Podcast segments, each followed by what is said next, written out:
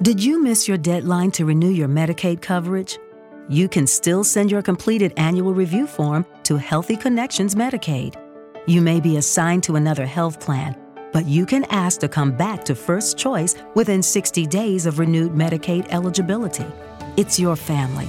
It's your choice. First Choice is the right choice. Renew and choose us. Visit selecthealthofsc.com slash renew to learn more.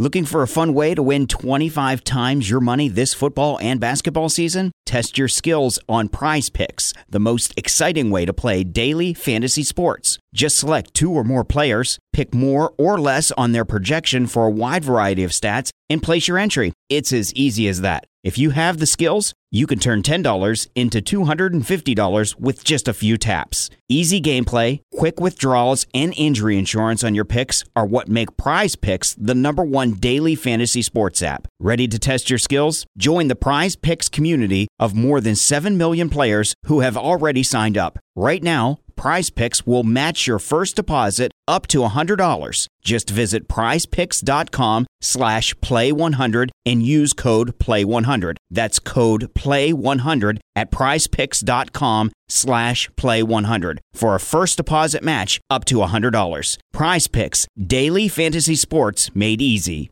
Welcome into the Stokastic.com MMA strategy show is here to get you ready for Saturday's UFC 277, headlined by two rematches, both title fights. Of course, you got Juliana Pena making her first title defense in a immediate rematch against Amanda Nunes. And then you got a rematch for the interim flyweight title. Brandon Moreno taking on Kai Kara France. We'll be here for the next hour to break this one down for you. Of course, we are sponsored by Prize Picks.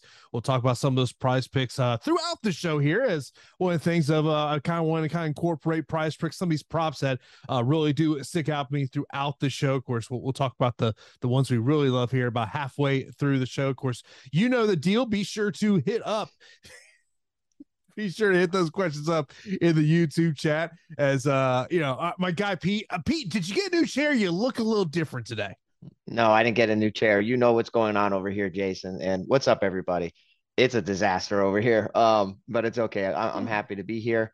And uh, yeah, computer's breaking, motor in the car is blowing up, chairs, you know, temperamental. It's just ridiculous. So we're banking the tournament this weekend. We have no other option. So you're telling me there's a laundry list of things that 100 at 200k is going to go for? Oh absolutely. And of all weekends this is the weekend that we needed to happen. So yeah I, will tell you just kind of obviously as we do this show fanduel salaries have not come out. They come out during the show. We'll, we'll mention some of those salaries. You know just kind of thinking about some roster construction before we kind of start breaking into the fights. I mean look you talk about you know, we, you, the term we hear on the gambling side of thing is value, boys. There's mm-hmm. some value on this card on the DraftKings slate. I mean, hell, you, you you look in the main event, co-main event. You got two seven thousand fighters that I think there's one seven thousand fighter I want to get to much more than other ones. But to me, like there are fights on this card that I go, man, the likelihood is the winner's getting hundred points or greater than 100 points. But man, there is some volatility in those matchups. Like to me, Derrick Lewis and Sergey Pavlovich, two guys who, I mean, let's just call what it is. They're going to go in the center of the cage and they're going to throw them bungalows. Derrick Lewis may only throw 10 strikes, but one of those 10 strikes may mm. end up, you know, you know, ending the night here for Sergey Pavlovich. And of course, you know, we'll get into that or you know Kosuke and Blood Diamond I think is another one of those matchups. Like like those two matchups I will tell you are going to be priority fights for me today for on this slate. But man it has got you know high volatility on both sides. Yeah for sure. I mean you can you can already bet that some of your losing lineups are going to have single digit performers. It's just a given. Um and uh you know um some volatile matchups looking for looking to see how a lot of these fighters that are handling defeat, how are they going to come back, right? Um, was the damage in their last fight too much? Are they able to overcome that adversity and get back in the win column? That's a lot of pressure to get back in the win column. Um, in addition to that, like coming off of crazy damage, even like Drew Dober, right? Against Terrence McKinney, took a ridiculous amount of shots and tons of damage. It was very, very close to getting stopped in round one. And persevered and was able to come out ahead and, and get to victory. But man, interesting slate. I think it's going to be a really high scoring slate. I, th- I, said that last weekend and I was incorrect. It was a little, little bit of a dud. Um, but I, I think this weekend's going to pop off. Mention this uh, super chat we already got from Sam, and Sam appreciate the super chat. He says, "Hope this car is better than the last. How should fighter? How should fighters should we we emphasize into groups between underdogs and or darts? And this is something that me and you talk about on the show all the time of when you're you're over in fantasy crunch you're over at stokastic.com and you're putting together groups. Now like when we're talking about mma you know we, we constantly talk about an underdog underdog group. I don't really necessarily put a dart group together it, it's more for me when i'm putting underdog uh, it's more of me thinking okay if they can come through th- they're going to be an optimal type score yeah, so uh, I always prioritize certain fights, and granted, you have two title fights on the card, so I think you have to get to at least one of them. The likelihood of both of them not making the optimal lineup, um, I think is pretty slim. I'd say it's under ten percent. I, I, think one of the fights are going to sneak into the optimal lineup, and the Nunes Pena one is is difficult for me to get away from. Uh, the flyweight matchup between Moreno and Kai Kara-France is going to be high action, so that's possibly fantasy points galore. But the the thing with flyweight matchups is that they tend to go the distance. So even if they negate each other in some of these some of these uh, scrambles and certain aspects of the fight, does the DFS score you know equal out, especially on this card? So we'll have to see. But um, as far as underdogs, you already know that 8,200, 8,000 fight is going to be a priority fight for me. It's just mm-hmm. super, super cheap. It sneaks into your lineups more often than not. And it's one where I'm not expecting it to go the distance.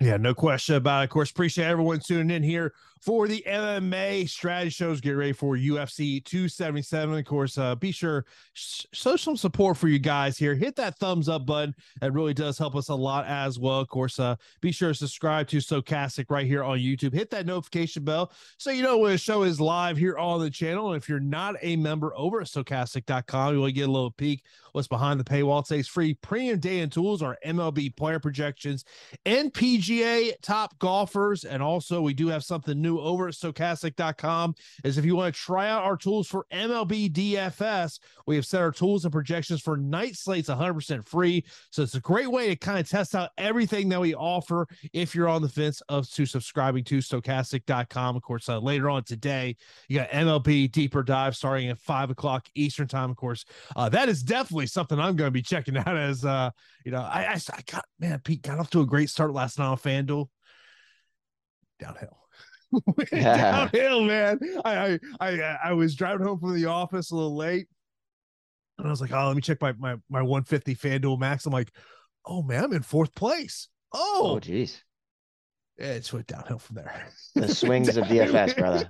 Yeah, the swings of DFS. I was doing great in NASCAR over the weekend until I wasn't. So uh, that's just how it is. And um, oh, you're uh, please tell me you're not that guy is checking your your NASCAR standings during the race. You can't do that, bro. No, but like when the majority of the race is fine and then Chastain gets wrecked, it's you knew you knew it was coming. But uh, of course, I was overweight to Larson and Chastain. It did not work out. But um, yeah, I mean GP, GPPs are fun. Uh, single single entries are a uh, in a world of their own. You have to be very very sharp.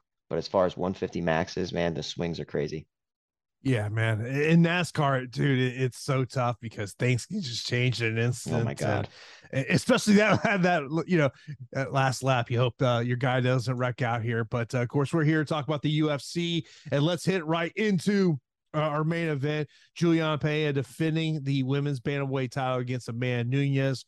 First time that I met was seven years or seven months ago. I'm saying years, seven months ago. Uh, and of course, uh, in that one, Amanda Nunes was what a 10 to 1 favorite, 8 to 1 favorite, something along those lines. Uh, now she's still the favorite here in the rematch. She's 9,200 on DraftKings, 7,000 on FanDuel. Amanda Nunes, a minus 270 betting favorite in this one. And, uh, you know, Pete, you know, one of the things, and I, and I sent this note over to Pete, when we're talking about UFC title matches that are immediate rematches, 11 and 2 is the fighter who won the first fight. So if you're a Juliana Pena, which obviously she has great value here uh, in this matchup, that one definitely sticks out to you. But there's a, a quote I saw earlier over on Instagram that I want to read to you, Pete, and I just want to get your instant reaction to this one. Okay. This is Juliana Pena yesterday. I'm going to stand there toe to toe with the best in the world, and I'm going to give my best. And we're going to see whose ovaries are bigger. I'm willing to bet that's me. Hey, as as I mentioned in the OddsShopper video, if you haven't checked it out, please do so. Every week, Jason and I, it's it's we go through the main card, breaking it down from a betting perspective. It's called Takedown City. I mentioned that I think in 2022, Juliana Pena has a little bit more of a dog in her than Amanda Nunes. So I, I can basically draw some similarities to what she's saying and to what I'm saying. I, I do think that she, when push comes to shove, she's going to have that little grit that's going to, you know, make her persevere if there's any adversity. You saw it in round one. She was getting she was getting uh, walloped at points, and it didn't look like it was going to be a, uh, you know, a, a, crazy change in the tide. You thought that she was on her way to getting finished, and then you see Amanda Nunes come out fatigued, and I really think that Juliana Pena, you know, developed a ton of confidence from that. And the confidence of Amanda Nunes definitely diminished after that fight. And with all these, you know, outside changes, changing camps, pointing the finger, and not necessarily taking ownership of, you know, the the first defeat. Uh, you know, American Top Team was the reason w- that you are Amanda Nunes, right? And now that you basically go away from a man, uh, American Top Team and you start your own gig, um, obviously the dynamic between her and Kayla Harrison was quite awkward. Uh, and shame on the gym for doing that. But um, I don't know. I, I don't like all these changes. Truthfully, I, I think that Juliana Pena is go- is going to retain the title, and I think she's going to, you know, go out there and shock the the doubters once again.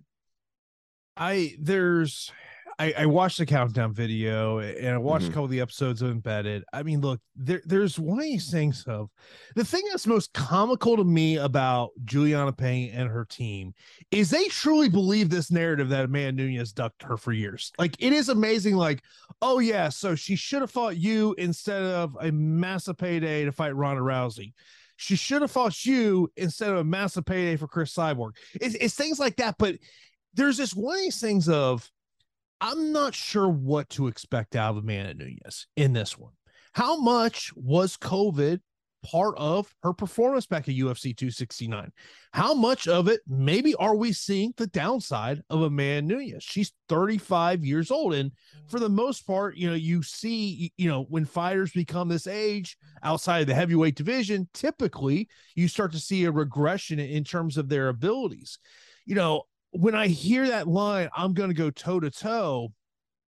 I don't think that's a smart game plan, Pete. Like to me, if you're Juliana Pena, and, and look, and Sammy was asking about, you know, will Juliana Pena be chalk? I think she'll absolutely be chalk in cash games.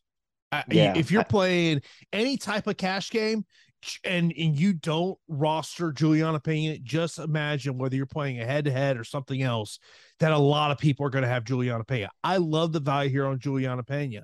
But look, I want to get to Amanda Nunes as well because we know the power that she has in her hands. And I do wonder maybe if there is a false sense of security because of how the first fight went with Team Pena that they kind of believe we can have a brawl against Amanda Nunes. I don't know what to expect out of Amanda Nunes. I have no idea. Yeah. But like in terms of like if you tell me this fight ends in the first round, I think that is a Amanda Nunes knockout victory. If you tell me this fight hits round three, to me it is a vantage Juliana Pena. I'm, I mean, I'm a little bit more confident in Pena, I, I think, and the reason is because we already saw this unfold. There's a lot of intangibles that go into that bout, obviously, um, outside influences, the drama within the gym, um, cardio, possibly COVID, possibly injuries, all that. No fighters 100% when they walk into the octagon.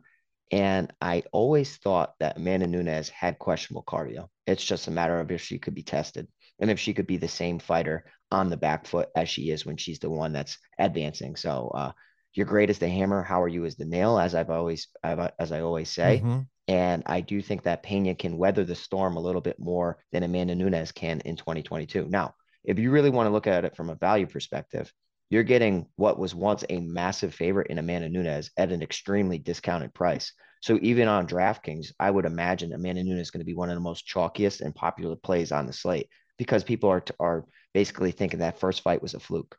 If you believe it was a fluke, then Amanda Nunes should be a priority play for you.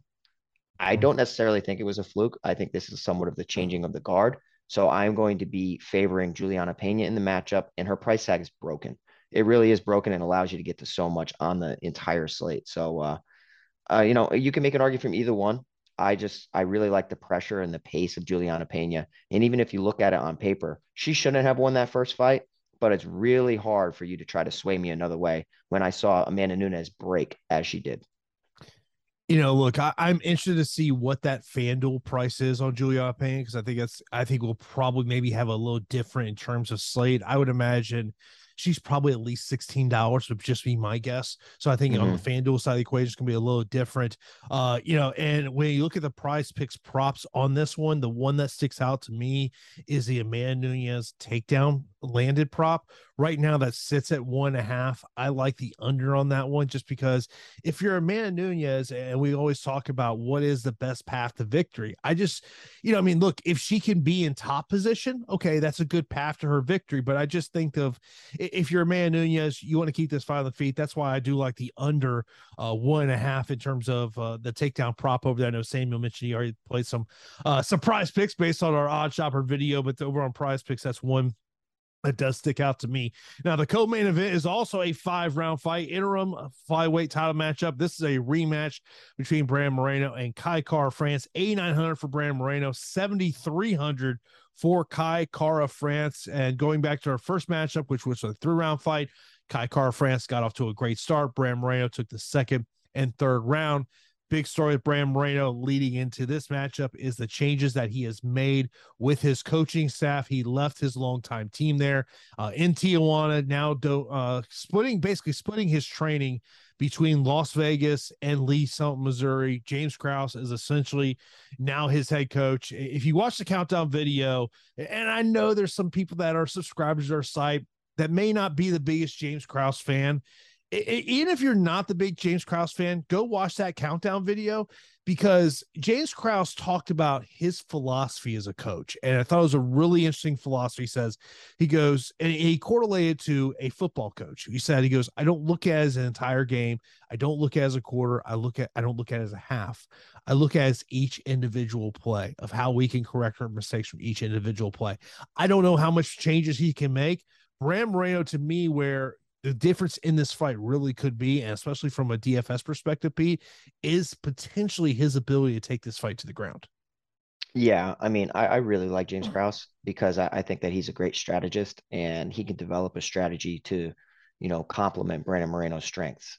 I think that his track record inside the UFC for being a smaller gym isn't the best, but you're comparing it to American Top Team, which you know, is the best gym the, on the planet right now, or in some other crazy gyms as well. So it's a gym on the rise, and I think a lot of his reputation is going to be uh, determined on how Brandon Moreno uh, performs on Saturday, because uh, you know you have Brandon Moreno who was, you know, the champ at one time, and then you, you know I, I, thought that he was going to have a ton of more success in the grappling department against Deiveson Figueiredo.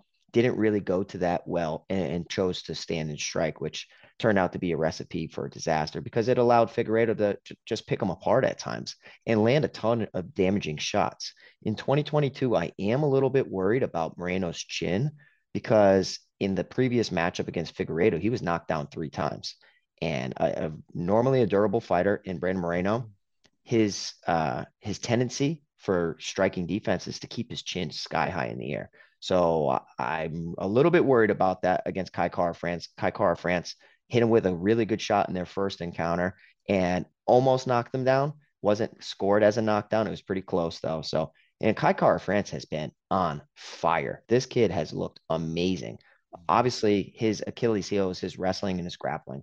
That is the best path to victory for Brandon Moreno is blend everything together. Blend your striking into your takedowns. James Krause has a beautiful system of takedowns against the cage utilize that grappling to win rounds, solidify rounds, and test the submission defense of Kai Kara-France. He's not going to be as dangerous a fighter if you really incorporate your wrestling.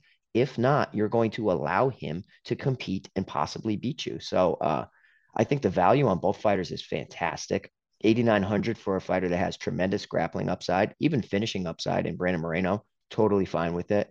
Kai Kara-France, because of his volume and his striking and his power of late, that's been on uh, on full display. 7,300, I think, is a great price tag as well. Stacking this fight is an interesting, interesting uh, little uh, strategy for this for this slate. I'm not against it. It's flyweight. It's probably going to go the distance. Uh, tons of activity. I am favoring Brandon Moreno because of the grappling upside. Now, does he choose to do it or does he not? Does he, you know, regress? Does he completely, you know, look like he's on fire and in the best of his career? That's what we'll have to see on Saturday night. But I think Moreno has all the tools to get this done in, in a decisive manner. And in terms of you know, like, look if you're if you're looking for some cheap cash plays, I could very well see where you just pair Pena and Kai Kara-France together. And then at that point, it allows you to get to whatever you want to get to in, in terms of, of, the rest of your, your lineups here. Um, you know, I mean, one of the things that it, to me, the grappling edge, I think could be a huge advantage, uh, you know, for Bram Moreno uh, in this matchup, of course, uh, when you want to get access to all the great premium day and tools we have over at stokastic.com. You got to sign up for a Stokastic Plus Platinum Pass. Of course, this gives you full access to everything we got over there at stokastic.com, including player projections, ownership projections, lineup builder, our premium Discord channel, and so much more. And if you are a new Stokastic Plus user, we got a great deal for you to take advantage of. As you can save 50% off your first week of any Stokastic Plus pass. All you got to do is click the link in the video description below to activate this offer or you can head over to our join page at stokastic.com and use the promo code MMA Strategy Show. That's all caps, one word, MMA Strategy Show for 50% off your first week of any weekly package. And of course, for you just want to play MMA DFS, we've got a weekly package over there for you. So be sure to use that promo code because when you use that promo code, that lets the, the team over here at stokastic.com know you heard about it right here on the MMA Strategy Show. It's a great way to show your support for myself and Pete. Of course, uh, I already downloaded that top fighter tool, and uh, there was something, there was some interesting data there in, in that top Fighter tool that definitely stuck out to me. That uh, will definitely, uh, if if those numbers stay kind of where they're at right now, it's going to kind of alter uh, some of the things that I do here uh, with developing my multi-entry lineups. Uh, Sam uh, Pierce, I appreciate you in the super chat. He goes, I think Nunes will lead the hype and with the new kid, she gave the time to the wrong things. I think she will have a brand new hunger. Um, what I would say that to Sam is, is there was an article I was reading over, I want to say it was on ESPN.com.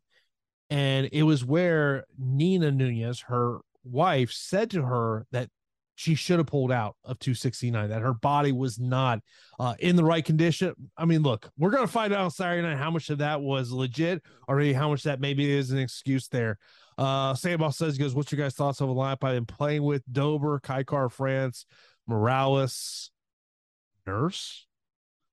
Nunes. Yeah, he said Nunes. Yeah. Okay. Yeah. uh Pavlich, Anthony Smith. Um a lot of fights we're gonna get to, but I, a lot of uh, fights we're gonna get to. I will tell you this: I'm not, I'm not in love with Anthony Smith this week.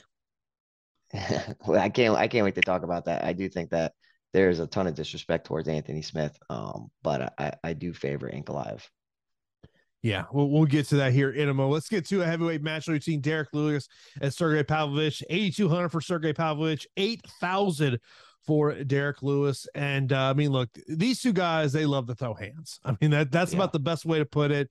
Uh, you know, to me, the question on the Derrick Lewis side of the equation, Pete, is what is Derrick Lewis right now? One of the things of it's kind of always been a, really this unknown with Derrick Lewis is how healthy is he into into walking into the matchup? You know, he's had the back issues for a long time. You look and, and on the other side with Sergey Pavlovich, one of the things I question is okay, he's put off the these great first round knockout victories, but it's not against top 10 yeah. competition. Against who? Yeah. Uh, that's the issue here, right? And uh, it's a good point, Jason. Um, this is a very difficult matchup because you have Derrick Lewis, who is an oddball, and you never really know how his health is. You never really know how his motivation is. And he's coming off of one of the worst defeats of his career, if not the worst. And uh, Tai Tuivasa, man, really face planted him in that matchup. And uh, it looked good early for Derrick Lewis. I mean, he landed two takedowns. He was landing some big shots. I thought he was en route to, you know, getting another finish. And Tai Tuivasa is just his his chin is ridiculous, and he was able to, mm-hmm. you know, reverse position and, and and start landing some big shots on Lewis. And I believe it was an elbow, um, if I'm not mistaken. I just remember it being a devastating knockout, and uh, I was like, goodness gracious. And uh, in 2022, how do we evaluate Derrick Lewis? As an underdog, it's a very interesting spot, and probably I'm going to lean in his direction just because he has so many knockouts within the division. He's seen everything. Yes, he has lackadaisical output, very lethargic at times, backs up, allows his opponents into the fight, makes him feel comfortable, lands a big shot, and all of a sudden he, you know, from the jaws of defeat, walks away with a victory. I think that um, I think I'm still going to side with Derrick Lewis just because I've seen more against top competition. Sergey Pavlovich has all the skills to put away Derrick Lewis, and Derrick Lewis does not like to get hit. Not many people do, especially in the heavyweight division. I'm going to be pretty close to 50 50 on this fight, but it's hard for me not to lean towards Derrick Lewis when it's $200 savings and I can get to him in a ton of my lineups. Pete, I know you coach fighters. I think Joshua has a suggestion for you. What's up? Shoeys make chins great. Hey, hey, I I can't I can't uh I can't hate on Josh with that comment. They might. They might. I mean, if you're willing to do some crazy things and you know that that was just a, a wild fight. And uh I'm gonna have tons of exposure to both Sergey Pavlovich and Derrick Lewis. You're looking at Derrick Lewis's record it's um, you know much more impressive than Sergey Pavlovich, but it's 2022, and from what Derrick Lewis was saying in in interview, he said he switched things up. He switched camps. I can't really tell if he's lying or telling the truth, so it's very hard. But he said he switched camps up, and uh, he's back to having fun and enjoying training again. So he said that he's doing everything that he should have been doing all along. I'm leaning towards Derrick Lewis at eight thousand. I want to get to both sides of it. I mean, look, mm-hmm. you talk about boom bust of this fight card. To me, this is this fight for sure. The the one problem you have with Derrick Lewis is he's not a volume puncher, but you mm-hmm. do know he, he can end your night with one punch. Uh, and Pavlovich, I mean, look, just my concern with him is it's just he hasn't done it against the, the, top of this division. So we'll see what happens there. Uh, Samuel, appreciate your super chat. Uh, we'll talk about these short notice fires as we get to them, as we have four fighters stepping up here on short notice. Uh, Sam uh, Pierce saying he goes, Lewis did horrible with hometown jitters. I mean, look, it's that that's the one thing that to me is makes MMA DFS such a, a tough sport is you just don't know what the psyche of of a fighter is heading into a matchup. I mean, this is I mean, Pete, you can talk about this. Uh, this sport, I mean, like to me, this is one of the most mental sports there is out there that's, because yeah, like when when fighters open up to me about that side of the sport, in a way, I think you're kind of blown away about how much of this sport is mental as opposed to physical. Mm-hmm. You know, yeah, and like like like like last week's commentary, I thought Bisping and Felder did a great job talking about Jai Herbert during that fight. Of you're trying to bounce back from a fight where you got brutally KO'd. Mm-hmm. And Felder and Bisping were basically saying, like, hey, this guy is clearly fighting tentative because of what happened in his last fight. Yeah, I mean, you can't really just like erase the chalkboard and like start fresh. All these bad memories are still lingering in the back of your head. Um, these when you're getting knocked out, the pressure, all everything that's on the line is still right there. So you have to balance putting that aside and focusing on the task at hand. And I always say to my fighters, this game is much more mental than it is physical. Much more mental. You hear about people that are able to uh, you know, perform so well in the in the gym, and then under the lights, it's a completely different game. I, I always bring up Clay Guida against Anthony Pettis. I was out in New Mexico training, and Clay Guida was getting submitted by people that were low, low, low level, you know, pros, and uh, especially with the triangle, and, and just not being the best gym competitor. Under the lights, he's a different animal. You know what I mean? Like it's it's game on for him. So um, that's the intangibles that we really can't correlate or put a finger on. So I'm always going to make, make sure that I, you know, for my lineups, I construct with variance and I, I add randomness as well. So using the tools on stokastic.fantasycruncher.com allows it to be, you know, it's really easy to make lineups and account for some of that variance. You know, Samuel says he goes, "How does camp switching help a fighter?" Uh, Samuel, to me, that's a case by case basis. I, I think it's sure. depending on what is that fighter looking for. I mean, there's a lot of fighters who, you know, they're at a smaller gym and then they decide, you know what, I want to go to a super camp because, mm-hmm. and it, it may not necessarily be about the coaches, it's about the bodies in the room like, I mean, t- take American Top Team, take Kill Cliff FC, um, AKA Jacksons. I mean, I yeah. mean, name the team. It could be as much about those bodies in the room as opposed to who the coaches are. Yeah, and and weight classes are different too. Like, um, it's hard for big guys to find other big guys to train with. Mm-hmm, like uh, yeah. heavyweight switching camps is one of the most difficult things um, because it, the, the skill gap is is crazy. It's wide. Um, whereas a lot of a lot of gyms, 55 and under, you could there's there's plentiful. You know what I mean? Like plenty of training partners. So um, I'm interested to see if Derrick Lewis looks better or worse. But of course, I'm going to let his UFC resume sway me in his direction ever so slightly. Next up, we got a flyweight matchup between Alexandre Pantoja and Alex Perez. 7,500 for Alex Perez and Pantoja. He is 8,700. And first off, talking Alex Perez has not fought since November of 2020 when he lost to Deiveson Figueiredo. You know, he's had some fights that just ultimately did not come together. Part of the, I think the story with Alex Perez is we got to see what he looks like on the scale, Pete, on Friday. Of course, remember yeah. he was supposed to fight Matt Schnell earlier this year. Fight gets pulled after the weigh-ins with uh you know his weight cut. So to me part of of that this equation is going in there and, and seeing what does he look like on the scale. Yeah so I, I think the absence from the cage is a is a red flag. I always bring it up every single slate. Um I, I like fighters that are acclimated especially when they're jumping in against a uh, top competition so alex perez looking to come back with a long absence and a ton of canceled bouts to go up against one of the most dangerous guys within the di- division against Alexandre Pantoja. You're going up against an A A plus opponent, right? He needs to get back and get his feet under him with a B B minus type of opponent. And I think the Matt Schnell fight made a lot more sense than this one. Uh, looking to get back in the cage and not not skip a beat against Alexandre Pantoja, especially when you struggle in the department that he excels at in the grappling, in the submission department, blending it all together. Um, yeah, I'm favoring Alexandre Pantoja here at 8,700. We always talked about the skills of Alex Perez and and uh, always thought that he's one of the guys that's going to be nipping at the champ's heels. He definitely can still be that guy. Mm-hmm. It's just in 2022, what has he been doing? I don't like the fact that he's had he, numerous canceled bouts. Well, he's essentially the assistant head coach at Team Oyama. Mm-hmm.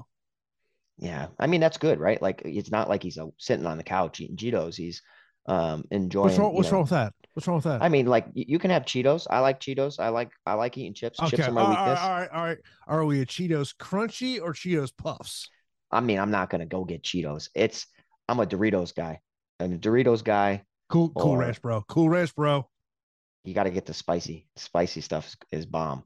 Oh, but no, as man. long as cool, as long cool as you train bro. hard, as long as you train hard, you can have some Doritos or some or some uh, some Cheetos. But it's still not like competing. It's good, but it's not like competing. So Alexandre Pantoja gets the nod for me. Joshua, I, am I'm Cheetos crunchy all the way, man. Spicy the nacho. with the puffs, you just get stuck up all your teeth. Look, you come here for DFS analysis and you get a little chip analysis along the way. Yeah, Tyler, put a chip debate, put a poll in the chat right now. We got to figure out which uh, are we team Doritos or team Cheetos? Because I, I think it's Doritos all day why long. Not, not even close. Why, why not both? No, because it's not fun to say, yeah, both are great. No, you got to pick one, Jason, and it's team Doritos. I, I gotta go team Cheetos Crunchy, bro. oh my god, you would like Cheetos, uh man. What what what? Why are you hating over here? Okay, the flaming hot Cheetos are are slamming. They're great, but you're gonna have a stomach ache for days. I will tell you, salsa verde uh, tortilla chips. Mm, those are really good. If you can find those in your grocery look. store. Did you miss your deadline to renew your Medicaid coverage? You can still send your completed annual review form to Healthy Connections Medicaid. You may be assigned to another health plan, but you can ask to come back to First Choice within 60 days of renewed Medicaid eligibility. It's your family. It's your choice. First Choice is the right choice. Renew and choose us. Visit selecthealthofsc.com slash renew to learn more. Looking for a fun way to win 25 times your money this football and basketball season? Test your skills on prize picks, the most exciting way to play daily fantasy sports. Just select two or more players, pick more or less on their projection for a wide variety of stats, and place your entry. It's as easy as that. If you have the skills, you can turn $10 into $250 with just a few taps. Easy gameplay, quick withdrawals, and injury insurance on your picks are what make Prize Picks the number one daily fantasy sports app. Ready to test your skills? Join the Prize Picks community of more than 7 million players who have already signed up. Right now, Prize Picks will match your first deposit up to $100. Just visit prizepicks.com slash play100 and use code play100. That's code play100 at prizepicks.com slash play100 for a first deposit match up to $100. Prize Picks, daily fantasy sports made easy. Look at, uh, yeah, I mean, maybe, but look at all this Doritos love in here. Yeah, I knew it wouldn't even be close. If we're going to line the, the Doritos versus Cheetos fight, Doritos is 9,500, Cheetos 6,800 all day long. So Tyler just put the poll up. Cheat, uh, Cheetos, yeah. Doritos, Lay's, or Ruffles. I've never been a big Lay's potato chip guy. Yeah, sour That's cream Doritos. and onion Lay's will literally come for every chip's throat and leave no prisoners. it is the yeah. greatest chip ever created and uh, ruffles, that, yeah. ruffles with a little bit of ranch dip sauce. You're talking about a whole new world, which that's cheating, obviously, in this poll. But yeah, the Lay's, Jason, that's this. an egregious take. Doritos are dominating right now. That's what that's that's that's exactly what I expected. And it, listen, if you come here for MMA knowledge and then you leave with uh, a little bit of a laugh and some entertainment, we're happy to have you guys here. And if you can hit that like button, get us over 100 likes, we really appreciate you. Of course, the first fight of the pay per view, big matchup in the light heavyweight division. Magomed Ankalaev, Anthony Smith, uh, Ankalaev 9,400, Anthony Smith 6,800. We got a uh, tweet last night. I want to pull up the tweet was. It was basically saying, essentially saying the disrespect that Anthony Smith is getting in terms of ones. I mean, look, should the the line be a little closer to what it is? And this was Dusty says the disrespect is real this week for Anthony Smith. Hopefully, I hear differently from Pete and Jason. Look, Ankalaev is an extremely talented. I, I think that we really have not seen him put it together. Where here's where I do like him in terms of this price point from a DFS perspective. If he goes out there and utilizes his grappling he could put up a massive score. Yeah, I mean, I really like Ankalaev from a DraftKings perspective. If he uses if he uses his grappling and his wrestling, um, we've seen that Anthony Smith can struggle in defending takedowns from time to time. But what Anthony Smith brings to the table is that he is live to pull an upset from bell to bell. If you lose to Paul Craig in the waning moments of the fight, you better believe that I'm going to think Anthony Smith has a shot. Now, I, I, know that Anthony Smith has a ton of losses and he's not the most inspiring fighter as far as like sometimes he, he can get bullied in the cage. And that's what I think is going to happen. Ankalaev is going to be burying leg uh, leg kicks, body kicks, um, looking to counter Anthony Smith. I do think that the line is wide just because Ankalaev has shown fight IQ mistakes. And in addition to that, it's almost like there's no urgency sometimes. And in DFS, we we really like urgency mm-hmm. because if you're going out there and just having too much fun, does that really correlate to a strong DFS score? So I'm going to have lineups with Ankalaev, but I'm also accounting for the fact that he just goes out there and has a low output performance and mm-hmm. kind of just uh, he wins the rounds. Um, but Thiago Santos dropping him a little bit of a red flag. I, I know that I really like Thiago Santos. Um, I'm probably going to have a few Anthony Smith lineups just because of who he's fought and what he's done in the division. And it seems like at this part of his career, he's hitting a different stride. I don't think that he's going to go and challenge for the title, but if you're not legit, Anthony Smith will sure find out. So it's ankle Ankalaev for me in hopes that he really utilizes that wrestling or he, he gets a quick round one KO by a body kick. Samuel, uh, Anthony Smith's striking defense is 42%, uh, gets hit a little more than four strikes per minute. And Anthony Smith has been uh, really going around preparing for this one. Uh, mm-hmm. Spent time at his home gym there in Nebraska. Also went out to Colorado there at Factory X, and also went over to South Carolina uh, to work with uh, the Thompson and Weidman crew that's over there uh, in South Carolina. So he, he's kind of made his way around in terms of this one. Next up is the uh, feature prelim matchup is Matthew Semelsberger taking on Alex Morono, 8,600 for Semelsberger, 7,600 for Alex Morono. Pete, you take? Um, eh, this is a tricky one, right? Because Semelsberger's really got that power. And uh, it's a guy that I think has been overachieving in the UFC, but also a guy that's kind of like, well, I guess he is legit. Um, I didn't necessarily expect him to have this type of success inside the UFC. Alex Morono, another fighter that I have a little bit, uh, a little bit of trouble evaluating. Um, on paper, it looks like Morono should have more skills, more ways to win, and the volume edge. But I, I mean, like Morono's to me, right? If I had a, a fighter fighting Morono, he seems so hittable, and I want to test that chin. So I honestly think that Semelsberger is going to land a big shot here. I'm favoring Semelsberger. I don't like him as a favorite, uh, especially with the favorite price tag. But um, like if Morono utilized takedowns more, I'd be like, all right, yeah, I can get behind Morono. Uh, he landed three against Rhys McKee. He went one of five against Anthony Pettis. And outside of that, he's been content with just standing and trading. And yeah, he could have the more the, the volume edge over Semelsberger, but the Semelsberger power is legitimate, and I worry about him getting knocked out. So I'm going to be favoring Semelsberger. But as far as chalk, Morono is probably one of the chalkiest decision fighters. That's uh that's an underdog on the slate. Yeah, it, this is one of those fights that I think if if you're looking to make a GPP play, to me, mm-hmm. it's take Semelsberger or pass the fight. Really, I mean, I so just I, I, the reason I say that, Pete, is yeah. I just see a Morono win being a 15 minute decision. And I just don't know at his price point if a 15 minute decision is going to allow me to get to 650 points. Yeah, I mean, I, I, I, mean, yeah. I got I got to bank this tournament. I got to help my guy Pete get a new chair. Yeah, well, listen, the chair is at the bottom of the list. I, I need a I, I need a new vehicle. Uh, but for me, don't overthink things sometimes. Still account for a low scoring slate. Sometimes these these close decisions and these 70, 80 point winners as underdogs are enough to sneak into the optimal lineup because volatile fights, you know, fights ending in a draw or um, no contest or just fighters underperforming too. If no if no underdogs come through and Morono's the only one, you better believe he's going to be in an optimal lineup. So I'd say I would agree with you for the large part, but still don't discount that possibility. Of course, this is the MMA strategy shows. We're getting you ready for UFC 277. We are sponsored by Prize Picks.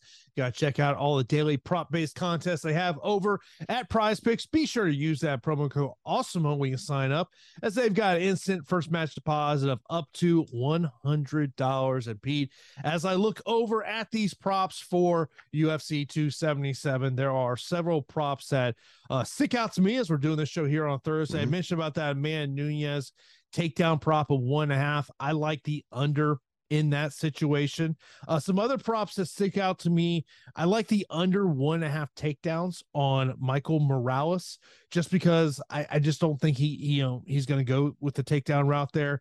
Uh, Drakkar Klose, 60 and a half significant strikes. I like the over in terms of, of that one. Um, and some other ones that I think are interesting. I want to see how they kind of lay out here. Uh, the Drew Dober fight time of 10 minutes uh, is now nine minutes. It was 10. Kind of maybe look at the over there, um, especially if it get if it gets under eight minutes.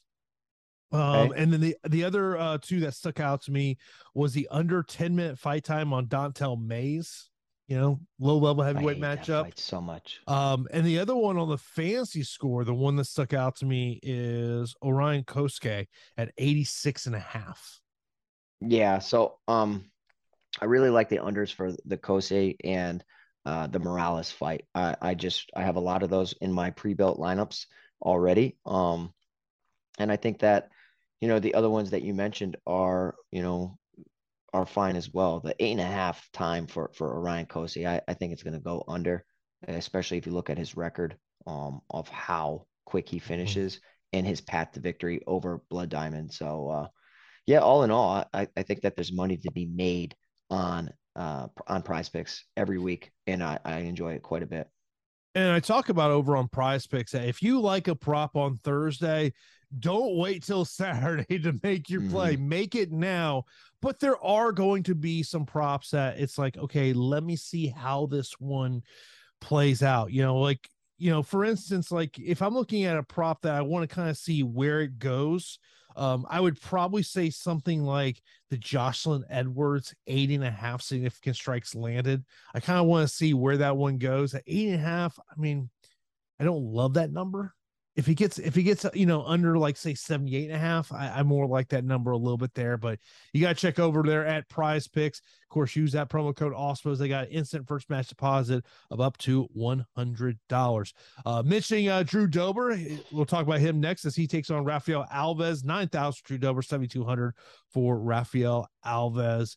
This is to me the question mark with this one. As i'm rafael alves will be in my underdog pool pete by the way. Okay He's got to use his grappling though. He's got to okay. get this one to the ground. You know what? I'm gonna blow your mind. And you and I don't talk pre, uh, pre-show.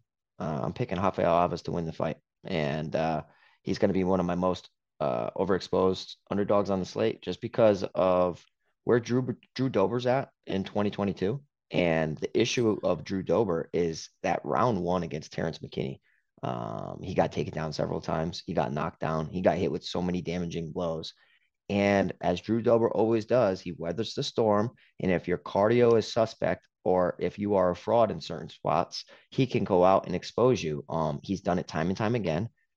But I, I feel like he's he's due to get knocked out one of these days. He's due to get knocked out and he's due to get, you know, submitted as well. We, we've seen him get submitted. Mm-hmm. He's not the best fighter when it comes to grappling or wrestling. Uh, Rafael Alves starts fast. He hits really hard. He has excellent chokes, beautiful guillotines.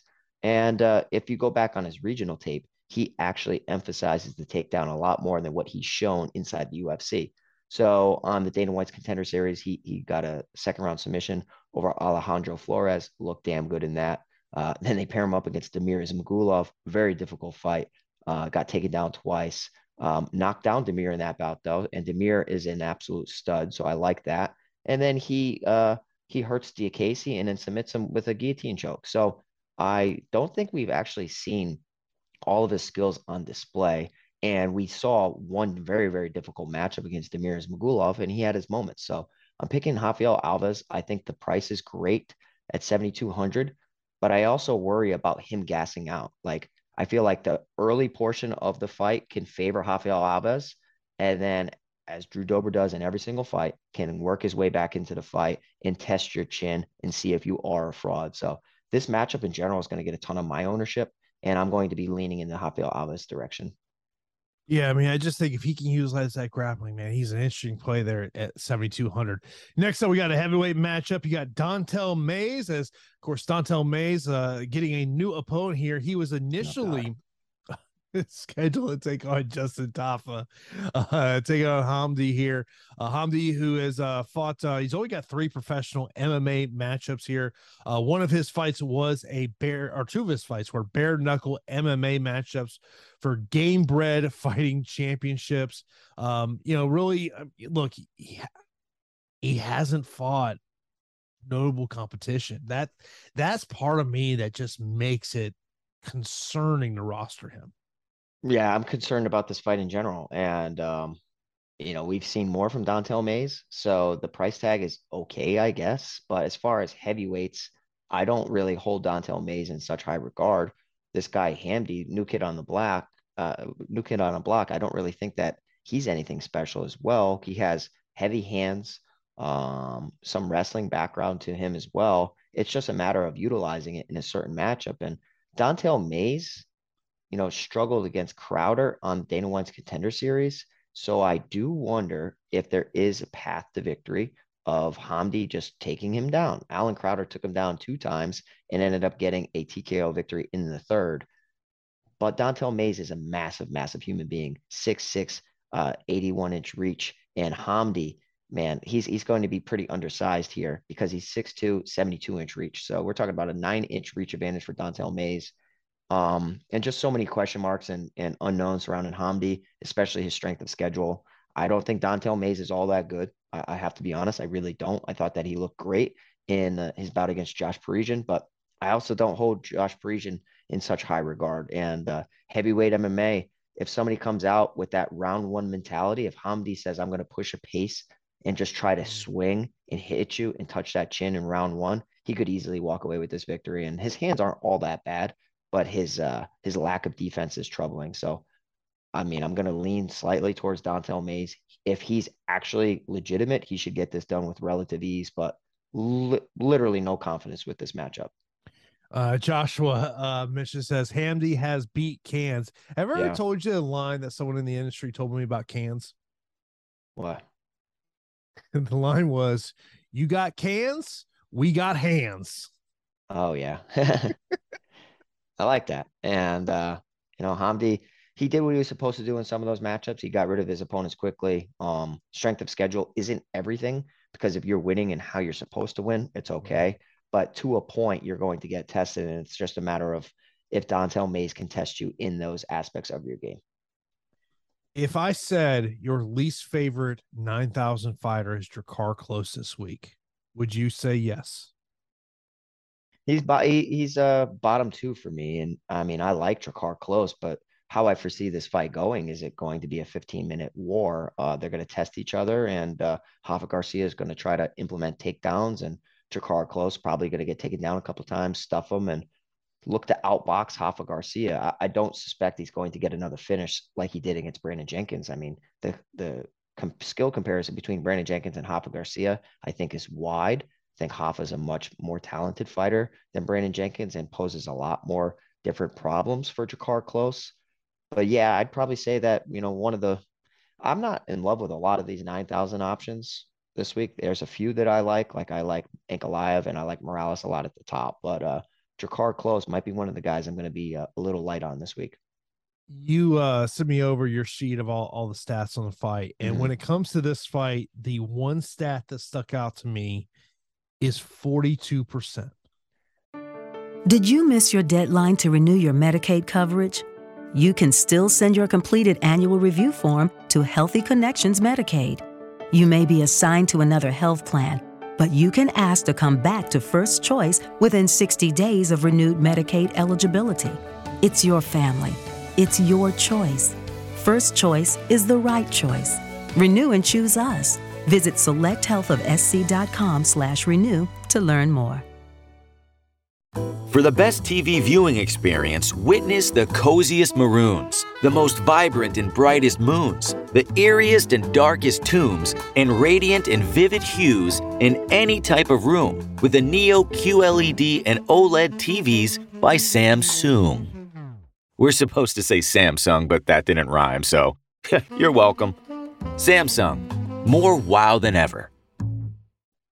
42% yeah. finish rate for Drakkar Klose. You know, I mean, look, he took on Brandon Jenkins. He did what he needed to do, but Drakkar Klose is not a finisher. That's why the reason I don't love Drakkar Klose in this position is a price mm. tag situation. I do like that over six and a half significant strikes over there on Prize Picks, but like in terms yes. of from a, a DFS perspective and that race to get to 650 points, I just don't love Drakkar Klose. Yeah, I'm with you. I mean, if he finds another finish, man, eh, he's probably going to be a little bit low owned and is in a nice leverage spot on this on this slate because of the other enticing 9,000 options. But I foresee this going the distance, and I foresee Drakkar Klose walking away with a victory. But Rafa Garcia is not a terrible underdog. Like he's a guy that could win a decision, so I'm going to sprinkle him in some of my lineups. Of course, uh, next up, we got uh, one of the biggest favorites on the card. That mm-hmm. is Michael Morales. Uh, and when you look at his opponent, stepping up here uh, to take this fight here on short notice, comes over from LFA, uh, Adam Fugitt. Uh, you know, Pete. I mean, like, like this should be a Michael Morales showcase matchup. Yeah, I like Michael Morales a lot, and uh, against Fug, he's going to show his skills um, in the striking department. I think he can hit with a big shot, get him out of there. Um, Fugitt has been knocked out in the past, and uh, I know that he's talented on the mat. I do think that Morales has exceptional wrestling as well, and we just haven't seen it. Uh, I think that he's going to use his wrestling to keep it on the feet and punish Adam. So uh, 9,500 to knock out Trevin Giles and now going against a, a regional talent. Adam's not bad. Like Adam's not bad at all. But I, I think that this is a massive step up in competition. And uh, I think Morales is one of my favorite plays on the entire slate. Yeah, I mean, I, I love Mike situation. I mean, look, he is taking on more of a grappler, so that's why I kind of look at this and I think that you're going to see Michael Morales keep this fight on the feet. That's why, uh, you know, uh, two of the the props over there on Prize Picks I really like with Morales under one and a half takedowns, under seven and a half fight time minute. Yeah, I, I mean, I, I like like Sean saying Morales first round easy money. I really like, I really like Morales this week. Uh, it's going to be hard for me to not have him a part of my lineups just because I see his potential and what he can do to his opposition. And uh, I think it's an extremely winnable fight. Next up, you got Edwards and Kim, 8,300 for Edwards, 7,900 for Kim. I don't love this fight for GPPs, Pete. Yeah, I mean, I'm actually okay with it. And the reason I'm okay with it is because of the the volume, right? Like the finishing upside of either one of these is non-existent. Uh, Joselyne Edwards, 8,300, Ji-Yeon Kim, 7,900. I'm suspecting it's going to go 15 minutes. And they're going to stand and trade. And uh, I think that Ji-Yeon Kim looked pretty good in their previous matchup against Priscilla Cachoeira. Um, granted, it was a loss, but she scored 68 points in the loss. So we're talking about a fighter that threw 375 significant strikes, landed almost half, so 170 of them, um, and scored 68. So if she gets that nod, she's scoring 98 points. I don't think she's going to have the same amount of volume because Joselyne Edwards is a little bit better of a striker, less powerful, but you know, it's going to be a little bit more technical. Uh, Ji-Yeon Kim is going to be the lean for me, and uh, it's a value, and it's squeaking into my lineups because I'm gonna I'm gonna like Pena this week, and I'm just gonna mix and match the others. So uh, she's going to be a fighter I'm going to get to, and if it fits, it fits. Ji-Yeon Kim for the victory. I mean, look, both of them should have volume in this one, but to me, it, it comes down to is can they get any knockdowns and potentially uh, rack up some additional points in, in, terms of you know getting over hundred points. Of course, fantasy football season is quickly approaching, which means it's time to start prepping for your draft. There's no better way to start with our Stokastic Fantasy Football and Best Ball YouTube channels. Click below to subscribe to these channels and turn on your notifications for daily videos from our team of fantasy football experts, which will give you an edge when drafting this season. As uh, we are what two weeks away from uh from the per- first preseason game. Uh, at least I know for me, I'm two weeks out. I think uh, maybe the week Crazy. before we got we got the Hall of Fame game, but yeah, man, it's uh it's football season. Training camps that start all around the league. I would say this, Pete. I don't miss having to be at training camp every day. we How about Jason? We used to camp in Orlando, bro. Yeah. Whew. Long hot days, bro. yeah. All I'm I mean, I'm excited for football season. I'm not necessarily prepared. I got to do my research, but how about Jason's team picking up Julio Jones? Goodness gracious. So uh man, oh man, it's gonna be a wild ride. Wearing number 85. Okay. So you have to get used yeah. to a little different number for Julio yeah, maybe it's a you know new chapter in his life. So that's awesome. Yeah, Jason's still covering Tampa Bay as always, and uh, he's lucky he gets to watch Brady play with all those weapons. So man, I, am I'm, I'm excited to just see him in the league again. Yeah, we uh we start uh we start home against Miami in the preseason, then we go to Nashville. One of my favorite road trips. Go to Nashville. Mm-hmm. Oh, always a fun time. If you've never been to Nashville, Pete, it's a good time. Like I'm not a big country music guy, bro, but but Nashville is still. I, I don't know if you know this. Nashville is the bachelorette party capital of the world. I was in Nashville one time to meet with the promoters of Strikeforce because they wanted to sign me, and the meeting didn't go well. So Nashville left a bad taste in my mouth. So I hate Nashville. Um, so uh, you know, but I'll tell you what, Julio did not. That whole Julio experience in Tennessee did not necessarily work out. So I'm excited to see if it was a, a fluke or if you know how he is in 2022.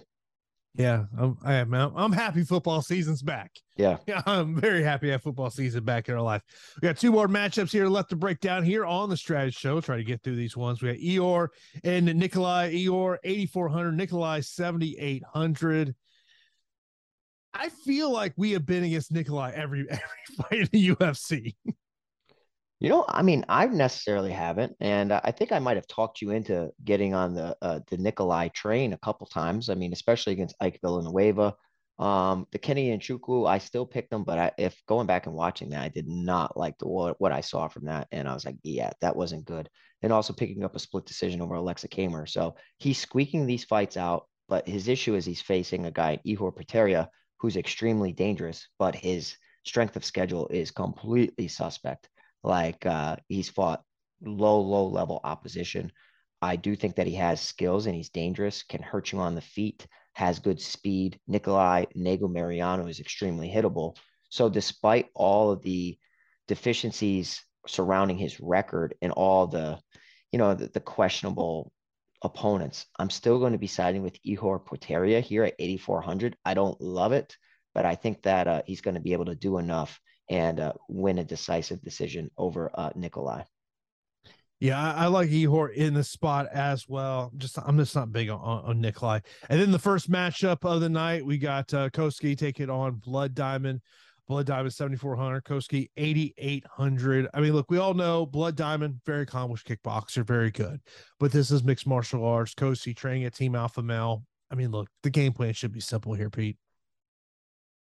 Yeah, I I don't necessarily know if Blood Diamond's actually a good kickboxer. Like I I'm I hear everybody saying that. I watch the tape. I think he's all right. I mean, he makes a ton of mistakes. He looks sloppy. Um, it's almost look, looks like he's like a part of that drunken style of fighting where he's just super reckless and wild. So anything stupid can land, and like a spinning back fist could hurt Orion Cosce or you know what I mean, something from an odd angle, especially if you you get him out of there before you get taken down but I have to side with Orion Cosce here. The takedown potential is great. The salary's fine. The skills that we saw Blood Diamond against my guy Jeremiah Wells, he looked like he didn't really know that area of MMA. I'm sure that he's patched up, patched it up a little bit, worked on it a little bit, but it's going to be Orion Cosce for me. And uh, outside of something stupid landing, I think he he uh, he wins this pretty decisively. Just hopefully he doesn't gas out. I will tell you this, man. Looking at leverage plays for this week, Kosuke is one of my leverage plays this week. I, I just seeing what, what the projections are right now with ownership. I'll be way over the field uh, in terms of this one. Of course, uh, Pete, let's get into our straight up five picks. And I want to start the first fight night and work our way up, just see if we get a little different here. I don't think there's okay. any difference in the first fight night. I'm pretty sure we're both going to be on Kosuke. Yeah, Orion Cosce. Uh, second up, uh, second matchup, I'll take Ihor. I'll take Ihor as well. Uh, then uh, third fight, uh, give me the underdog in Kim against Edwards. Yeah, Ji Yeon Kim. Uh, then uh, then we got uh, I'll go uh, Morales. Morales. Give me Drakkar Klose. Drakkar Klose. Don'Tale Mayes. I hate it. Don'Tale Mayes. You, you, you convinced me to definitely go in on this one. Rafael Alves. All right, I'm gonna go Rafael Alves. Uh, I will go Semelsberger. Okay, same Semelsberger. Ankalaev. And Kalaev. Pantoja. Pantoja. Give me the Black Beast. I'm not. I'm not gonna bet against the Black Beast.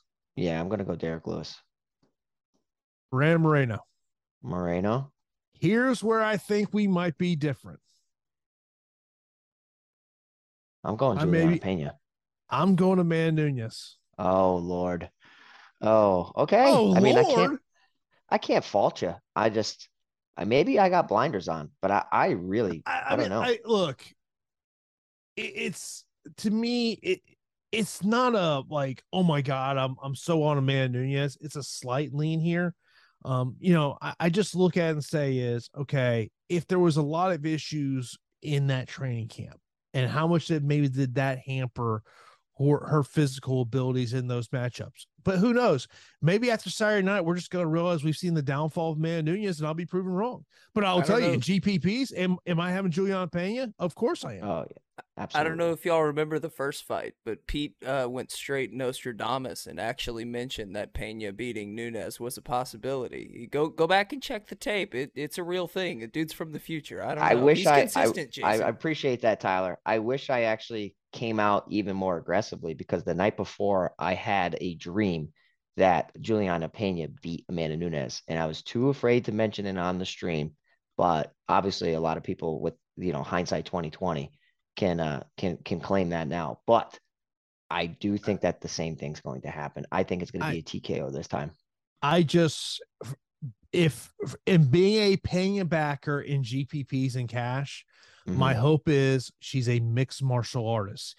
If she goes in there and tries to have a kickboxing matchup, I just don't think that's the smartest thing to do. Yeah, I also thought that um I also thought that Cyborg was going to be Amanda Nunes too. So we shall see. we shall see here. Uh Samuel, appreciate you in the super chat. Let's start his over under seven and a half. Uh, Samuel, I feel like this is your best number in a couple weeks, bro.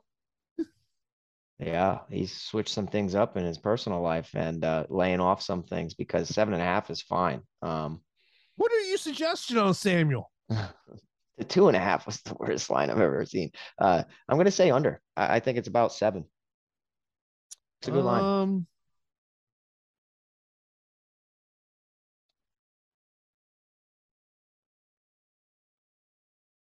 That's a good line. I'll say under two. It's right. I think it's right there though. It's right there. Mm-hmm. I was just kind of going down the, a list of, of, the fights. I'm like, okay, that's got a high probability. I was around seven. Yeah, yeah, and uh, real quick, you know, Mason Jones absolutely ruined everything for me last week, and uh, I think that was the surprise of the card. In MMA, there's always going yeah. to be surprises. Mm-hmm. So, um, you know, you just have to account for variance with your lineups. I did not do so. Uh, I sometimes give great advice, and I do not take it myself. But uh, yeah, I, I, was just going to go down with the ship of Mason Jones, and boy, oh boy, did I go down. Top two cash. It's going to be uh, Morales and Ankalaev. It has to be. I was going to say Morales and Brandon Moreno. I'm take that, take that takedown potential with Moreno is interesting. Top two GPPs.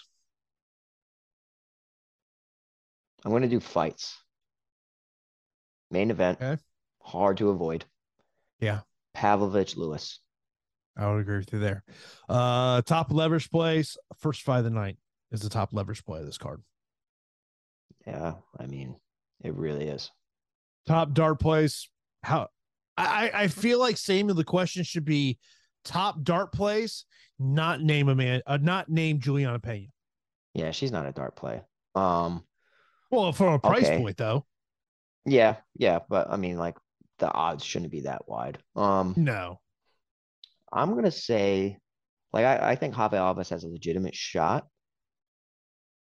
Rafa Garcia might be an interesting dart play from just winning a decision. Yeah. Yeah, I'm with you there. And by the way, just check see if FanDuel put the salaries out. They have not. Uh top optimal plays. Uh I, I think Sam, you gotta be looking at fights here. Uh to me, Lewis Pavlovich, um, and then both title fights. I, I would be relatively sh- surprised if both title fights are not in the optimal lineup. So that was my common build when I already started hand building a few was get to both title fights, get to that 8,200, 8,000 fight. Like I, that just allows a ton of roster flexibility as well. Yeah. I mean, I kind of feel like like a core place for me this week will be Moreno. Morales. Kosuke is more of a an ownership play more than anything else. Mm-hmm. Even though you know I hate playing the first five of the night. Um and then it's just kind of sprinkling things in there. I mean, I, I want you know, I'm gonna come up with a group when it comes to the title fights. I got to figure out how heavy I want to go in on the main event. You know, my guess would be I'm probably going to have probably 75 to 80% exposure on the main event. Would be my yeah, guess. I mean, I don't know how I'm going to avoid it, truthfully. I just I'll tell you this right now in cash, I don't think I can avoid paying you. Yeah, and in cash also the the co-main event, stacking the co-main event's a viable strategy. Like it, it, it could go the distance and could have 60, 70 points from the loser. So um, I don't hate that either. Yeah. So, but uh, of course, myself and Pete will be here on Saturday five o'clock Eastern time for live before a lot to get you ready for UFC 277. Of course, appreciate everyone tuning in to this episode of the Strategy Show. Of course, head over to the OddsShopper channel to check out Takedown Cities. We talk about the betting slate for UFC 277. Of course, as the show in, be sure to smash that thumbs up button. If you're uh, listening to us on the audio platforms, rate review. It does help us a lot, a lot as well. Huge thanks to our sponsor, Prize Picks. Be sure to check out that deal they got going on for you when you sign up. Use that promo code AWESEMO for an instant first match deposit of up to $100. Let's go wrap it up for this edition of the Stokastic MMA Strategy Show. We will talk to you on Saturday for live before lock. Have a good day, everybody. Lucky Land Casino asking people what's the weirdest place you've gotten lucky? Lucky? In line at the deli, I guess? Aha, in my dentist's office. More than once, actually. Do I have to say? Yes, you do. In the car before my kids' PTA meeting. Really? Yes. Excuse me, what's the weirdest place you've gotten lucky? I never win and tell. Well, there you have it. You can get lucky anywhere playing at LuckyLandSlots.com. Play for free right now. Are you feeling lucky? No purchase necessary. Void where prohibited by law. 18 plus. Terms and conditions apply. See website for details. Okay, round two. Name something that's not boring. A laundry? Ooh, a book club. Computer solitaire, huh? Ah, oh, sorry. We were looking for Chumba Casino. That's right. ChumbaCasino.com has over 100 casino style games. Join today and play for free for your chance to redeem some serious prizes. ChumbaCasino.com. No purchase necessary. Full prohibited by law. 18 plus terms and conditions apply. See website for details.